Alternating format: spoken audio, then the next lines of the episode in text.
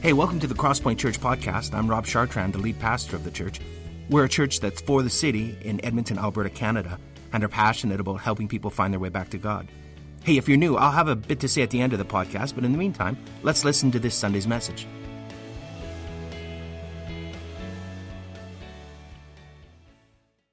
Thank you. Thank you very much.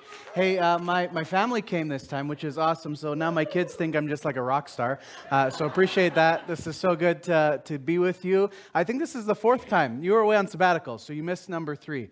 Uh, so super excited to be here with you. Uh, this is just a gift to, to come across the bridge uh, from our little realm of the world in Sherwood Park and, and join in with what's happening over here uh, I love it. It's always a gift, and so this is fun for my family to be here. One of my kids is downstairs. He's my social butterfly. Uh, the other two are here because they just love to hear dad preach all the time. So this is just a gift.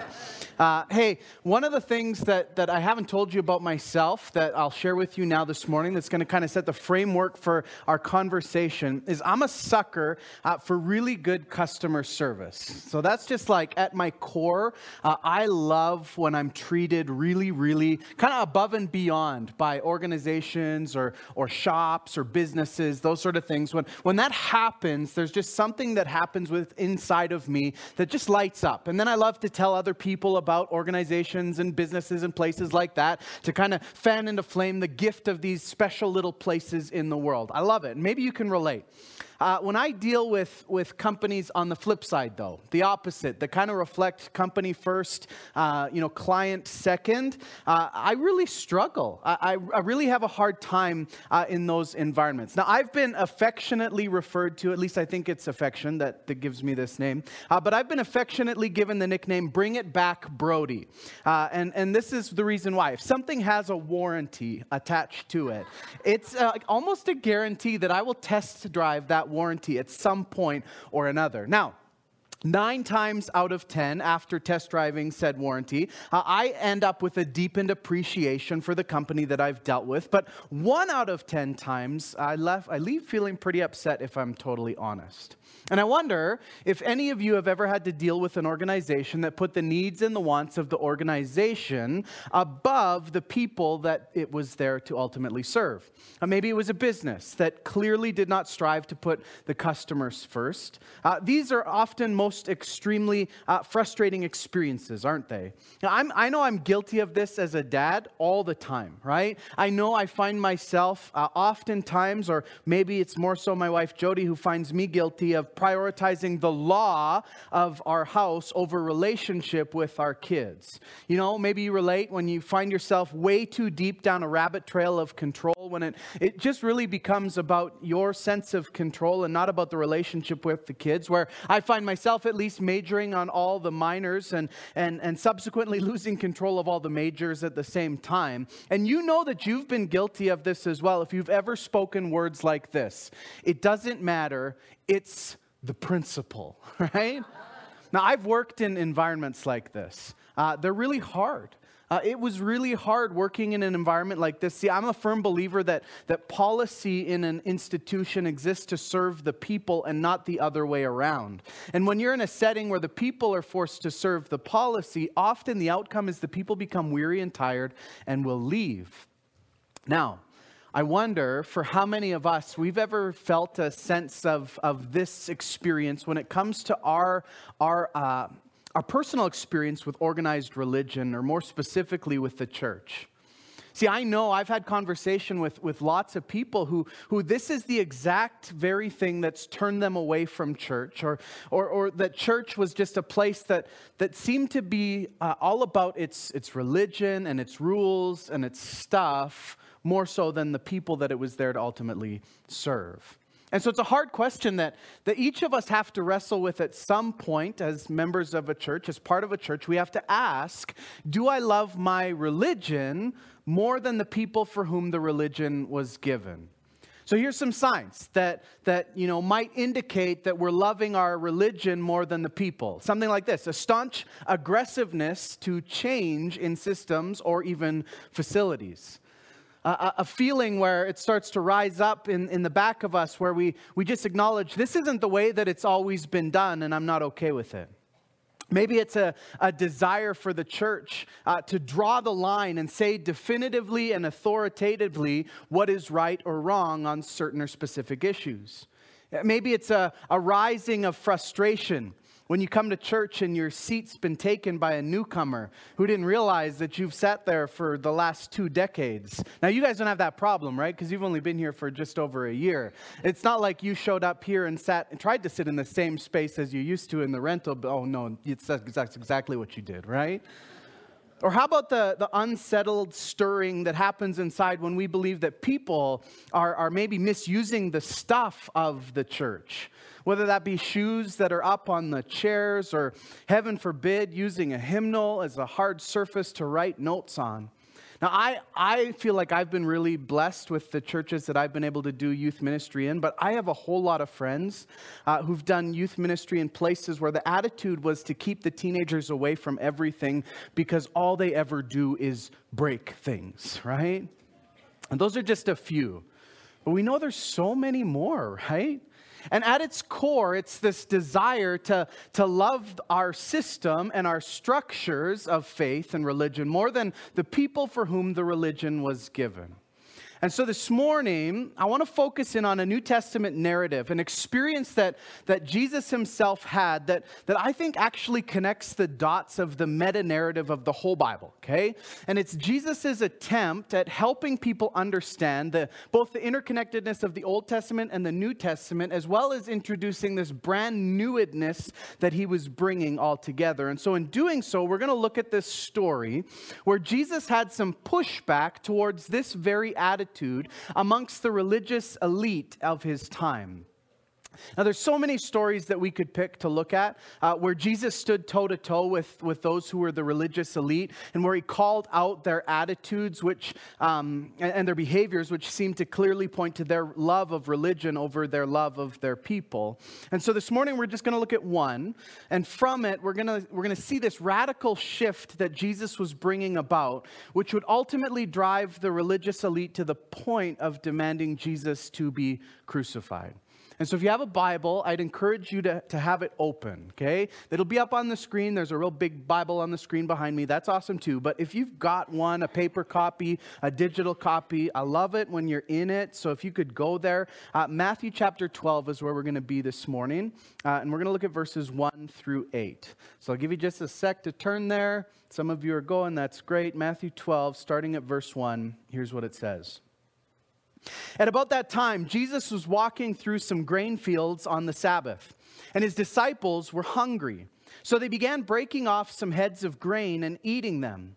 But some Pharisees saw them do it and protested Look, your disciples are breaking the law by harvesting grain on the Sabbath. Now, pause there before we continue on just for a moment. Here we immediately start to see the rub. You see, wherever Jesus himself went, there was a crowd of people. And in each of these crowds, we have the Pharisees and the Sadducees, the religious elite, who were trying to trap and trip up Jesus in an attempt to separate Jesus from the crowds. So their, their goal is to try and prove Jesus isn't who he says he is and try and separate Jesus from the hype that's following him. And so here they are in this moment moment in the middle of this mob, watching and waiting, and then they shout out, Aha! The law is clear, Jesus. You can't work on the Sabbath. And your disciples, they just plucked grain and ate it. And that's work.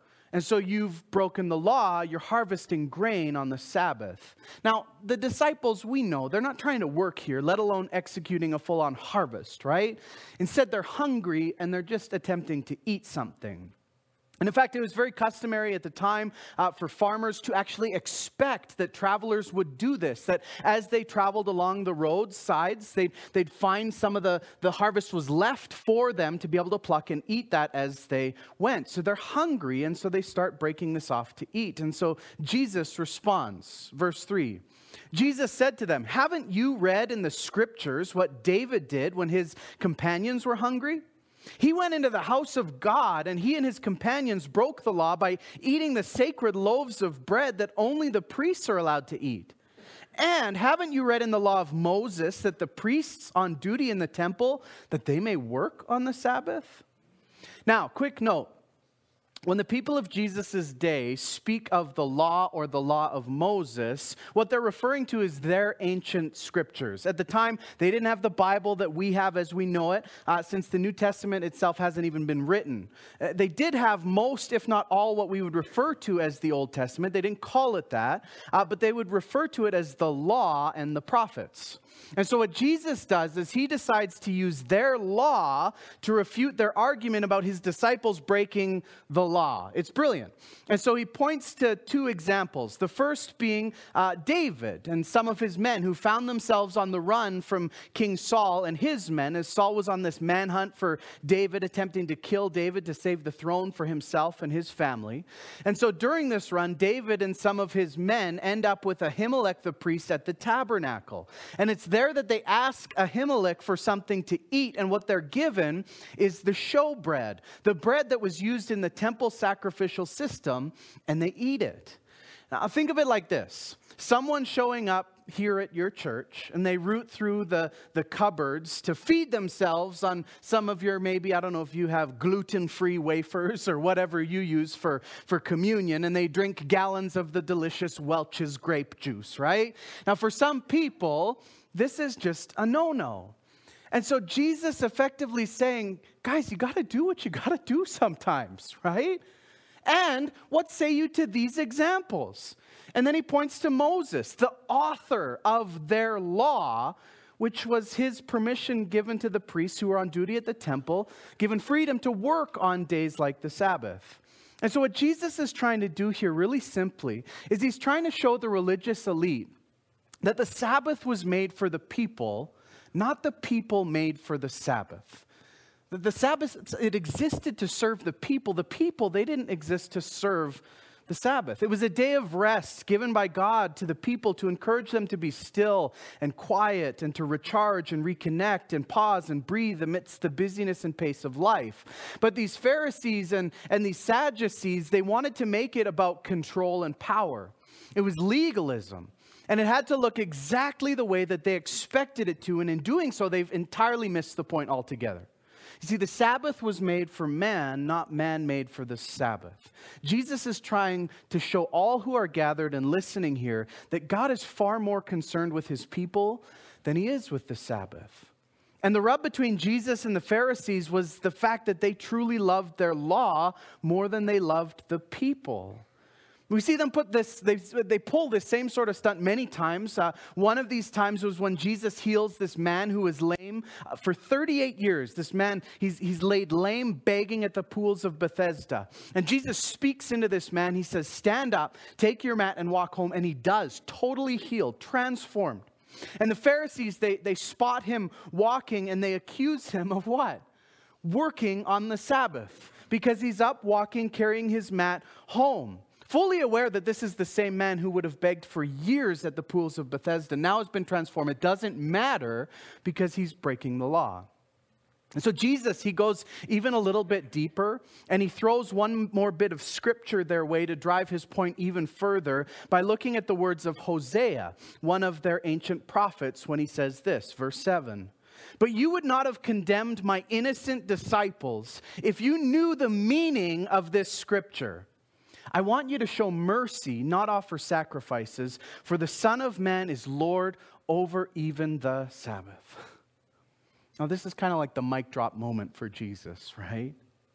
But here's the deal if you're following along, not on the screens, and maybe you noticed on the screens, but you're in a Bible in front of you, you might have noticed if you were tracking, I jumped over one verse in this whole interaction between Jesus and the Pharisees, and that was verse six. Now, don't look there yet. Some of you are like, I want to see what he's going for. That don't, don't look there yet. I need to set the stage a little bit. I did this on purpose, okay? You really want to look right now, and I see some of you turning your heads down, so stop it. Just wait, okay? Be patient. I'm going to get you there.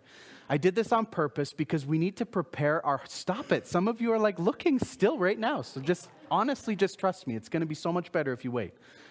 Because we need to prepare our hearts and our minds for the severity and intensity of what it is that Jesus is saying. You see, often when we read the words that are in the Bible today, we just we do it quickly and we don't understand the full context of what's going on, the broader picture. And so it's like, okay, Jesus said this, great, sounds good, moving on. But, but they lose some of their power and their pointedness completely because we don't understand the cultural significance behind them. That's verse 6 here. You see, the religious elite, they loved their laws.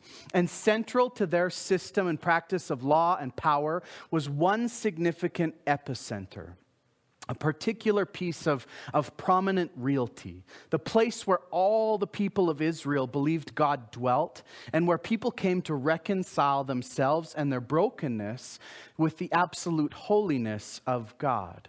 It was the temple. For the people of Israel, this was the be all and end all, a sign of their nation, central to their religion, a place that was so sacred, so elite that only the best of the best, those who were near perfect in their holiness, could come near, a place that reminded people daily of their depravity due to their separation from what it stood for the temple. And right in the middle of all this talk between Jesus and his disciples and the Pharisees and the Sadducees and, and the context of them taking some food to eat because they were hungry with it, uh, Jesus drops a Jesus bomb that we simply can't miss. And so now look at verse 6 at what he says. He says this I tell you, there is one who's here who is even greater than the temple. Now, again, we, we kind of just jump over these things and we think, okay, yeah, great, we know Jesus is greater than the temple, but, but this was really radical. This was a, a real defining moment in Jesus' ministry. To say what he just said, this is a big deal. And to every single person listening, even his disciples, immediately they would have thought, this is blasphemy. Well, hold on, Jesus. This is blasphemy. You see, there's absolutely nothing that's greater than the temple, Jesus. You see, in Jesus' day, if you threaten the temple, you threaten the nation because the temple is central to the nation.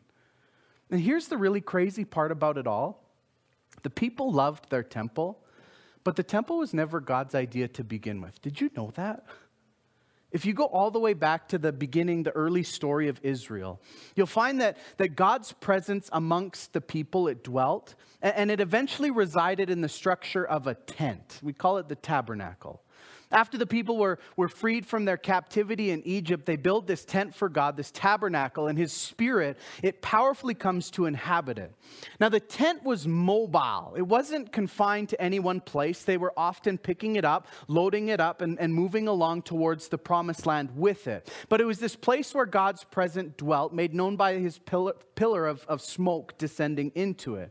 And it wasn't until the time of David that we actually have the idea of a temple uh, starting to surface. And in 1 Chronicles 17, David is king and he asks God permission if he can build a temple. You see, all the gods of the time had a temple. Each one of them had a place where people could come and worship, where people who wanted to worship each of the different gods could come and do so. And so, much like the people demanded of God that they wanted to have a king so they could be like all the other nations and, and have a king, regardless of the fact that God was their king and wanted to be their only king, now David presents this idea that, that God, the Yahweh God, should have a temple like all the other little g gods. And if you jump into the story in First Chronicles, you actually see that God says to David, no. He says, no. He says, I don't, I don't want a temple. You see, God's actually really satisfied with his temporary digs. He's, he's content with the current setup because, readers who know the rest of the story, he knows that this is only going to be temporary anyway. But David insists and on the side, during kind of his rule, he, he goes on to gather the materials for a temple and then hands them to his son Solomon to go on and build them when he's king. And it was this glorious temple indeed, one of the many temples actually that Solomon built.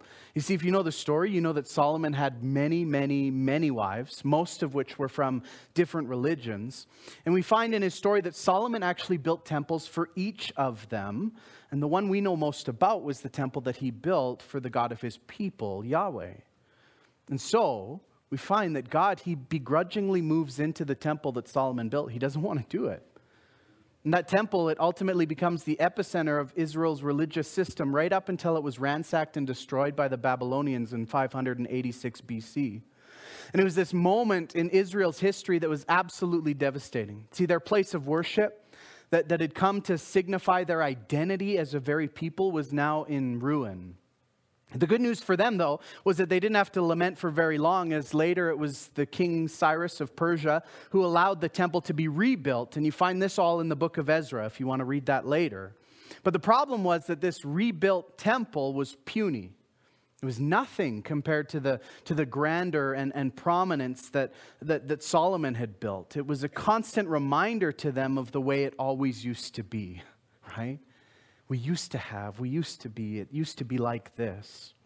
And over the next 400 years after this, a series of Gentile rulers would build up and subsequently defile this second puny temple, and the cycle continues all the way up until 39 BC, when King Herod took control of the temple.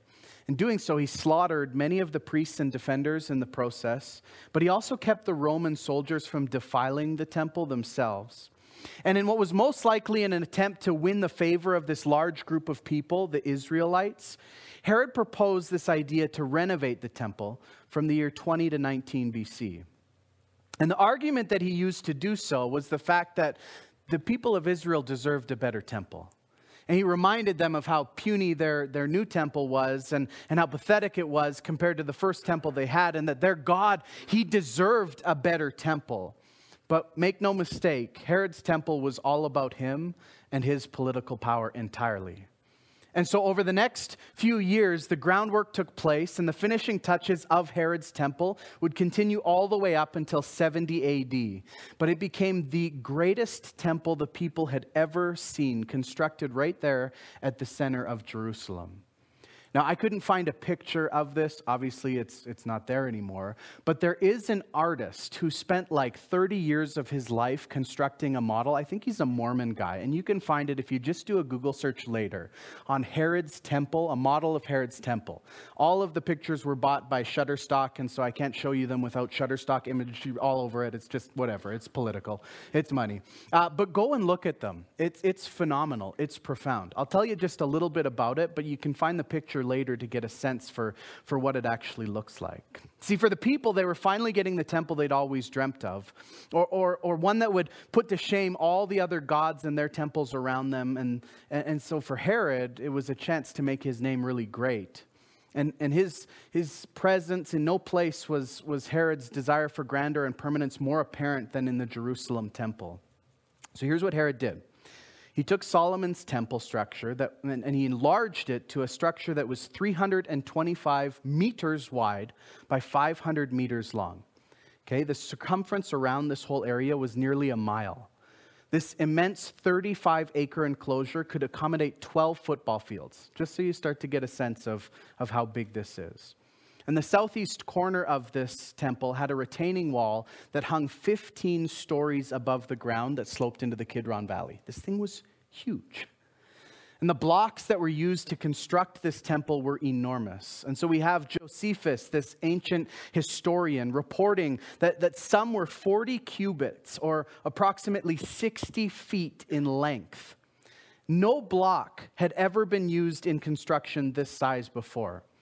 We read that parts of the arch measured 42 feet long, 11 feet high, and 14 feet deep, and weighed over 1 million pounds. Now, keep in mind, this was before bulldozers and excavators, right? This was a temple that the people would be proud of. In Josephus, he spoke of it. He said it was this striking spectacle. The columns in the courtyard stood 40 feet tall, supporting the, the cedar paneled ceiling above. And again, Josephus records that the thickness of each column was such that it would take three men with outstretched arms touching one another to envelop it. And at the center of this whole temple courtyard was the sanctuary, which, as the ancient writers noted, was shaped like a lion. It was broader in the front, 50 meters wide, and narrower in the back, 30 meters, and it rose to a height of 50 meters. And it was this visual collage of gold and silver and crimson and purple, radiating the rising sun like a snow clad mountain.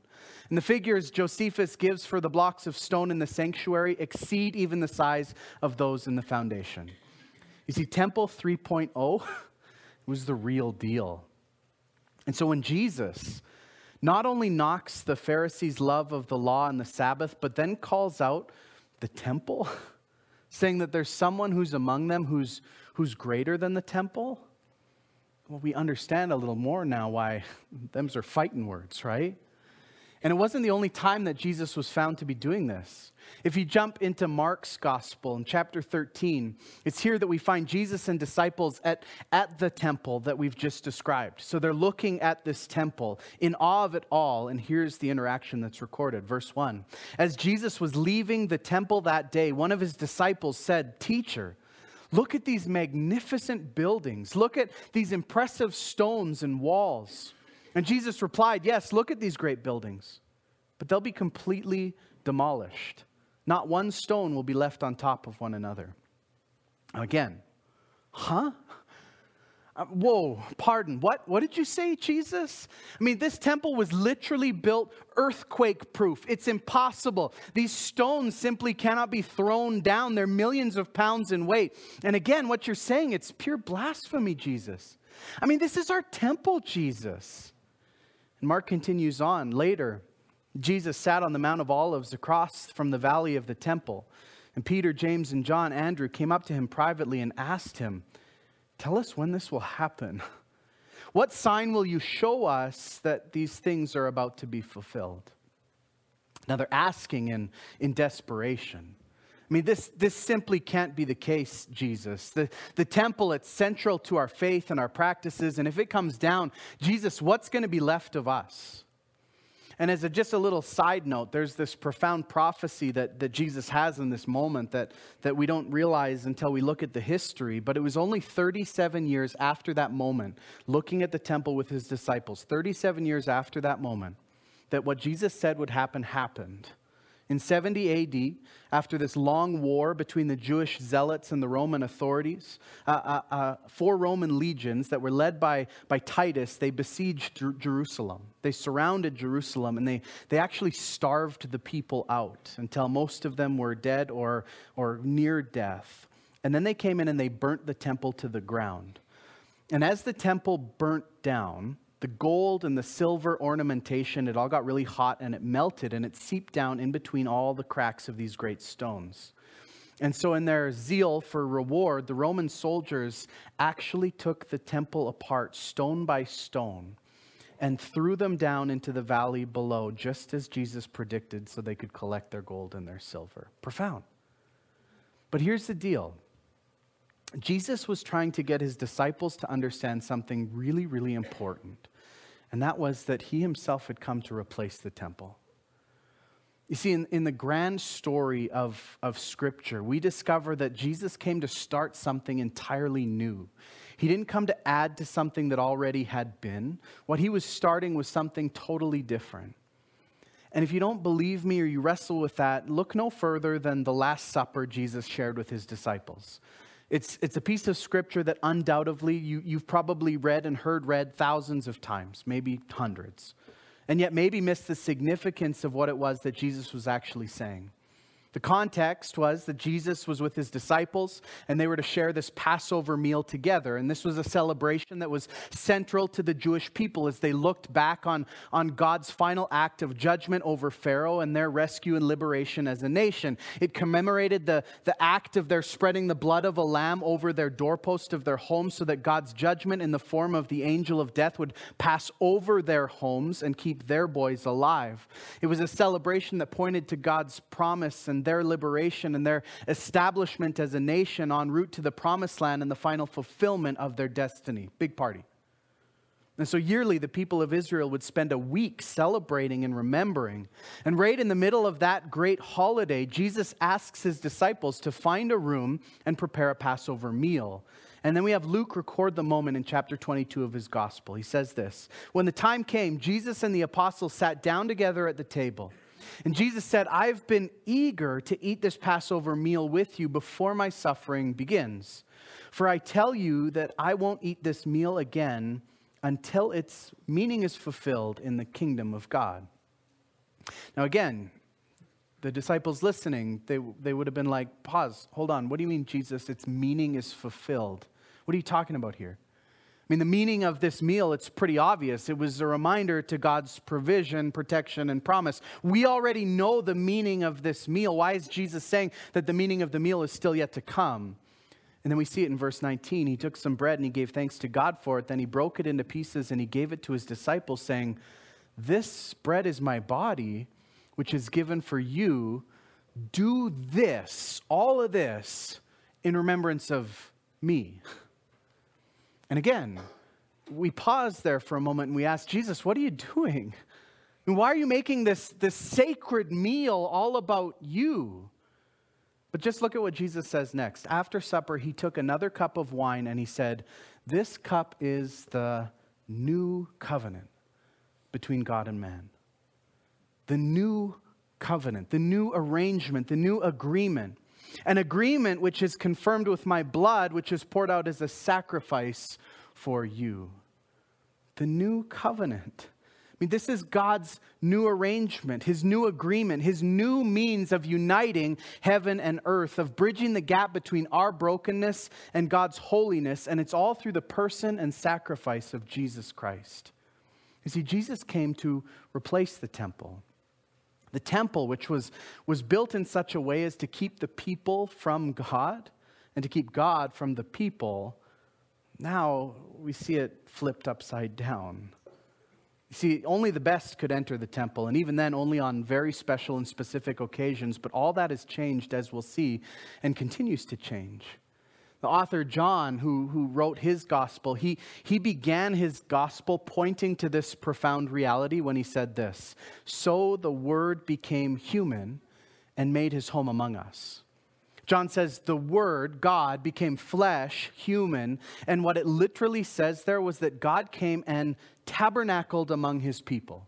So, right there at the beginning of the story, John points to something that is very new. The people don't need to go to the tabernacle to meet with God anymore because the tabernacle has now come to meet with each and every one of them. It's profound. You see, there's no longer sacred spaces or sacred places. The sacred is a person, it's God's present among us. And then here's the real crazy part. After Jesus himself replaced the temple and its system with his new covenant agreement and did the saving and, and redeeming work of giving his life up on the cross for us, he shifted the onus once more in that now the temple system, finished by his sacrifice and realized by his grace, now moves to us, the believers and followers of Jesus. And Paul would put it like this to the Ephesians in chapter 2. He says, So now you Gentiles are no longer strangers and foreigners. You are citizens along with all of God's holy people. You are members of God's family. Together, we are his house. We are his temple, built on the foundation of the apostles and the prophets, and the cornerstone is Christ Jesus himself. We are carefully joined together in him, becoming a holy temple for the Lord. Through him, you Gentiles are also being made part of this dwelling where God lives by his Spirit. And to the Corinthians, urging them towards purity, Paul said much the same. Chapter 6, verse 19. Don't you realize that your body is the temple of the Holy Spirit who lives in you and was given to you by God? Paul's connecting all the dots and he's saying, Your body, you as an individual, are now the very place where God's presence dwells. God's presence has moved out of a building and inhabited the lives of his followers. We are now the place where people are to experience God's grace and forgiveness and life and promise. And so now back to where we started at the very beginning. At the start of the message, we talked about those who, you know, have walked away from the church or even faith entirely, and those who might be on the edge of doing so because they encountered or experienced a church that seemed to love its religion and rules and system and stuff more than it loved its people. If you're here today and you would identify in some way, yep, that's me. Uh, that's why I feel chapped or burned. That's why I left or I'm close to leaving. Please hear this from me on behalf of Rob and the team here of Crosspoint. This isn't how Jesus intended it to be. And I'm sorry. As a guy coming in from across the river, I'm sorry. And if that's your story, those are wounds that, that you don't deserve to have be there. And I know, I know Rob and his team, and I would love to have an opportunity to sit with you and to listen to your story and, and just know that that there are great churches out there. I know this is one of them, making great movements towards being people, being a people more like the person of Jesus, who are open to you finding a sense of belonging and community before you ascribe to a set of beliefs and statements of faith. And so, if that's you, I, I would just encourage you have an open heart disposition that says maybe, maybe I'll explore, maybe I'll have a conversation, maybe I'll unpack some of those wounds.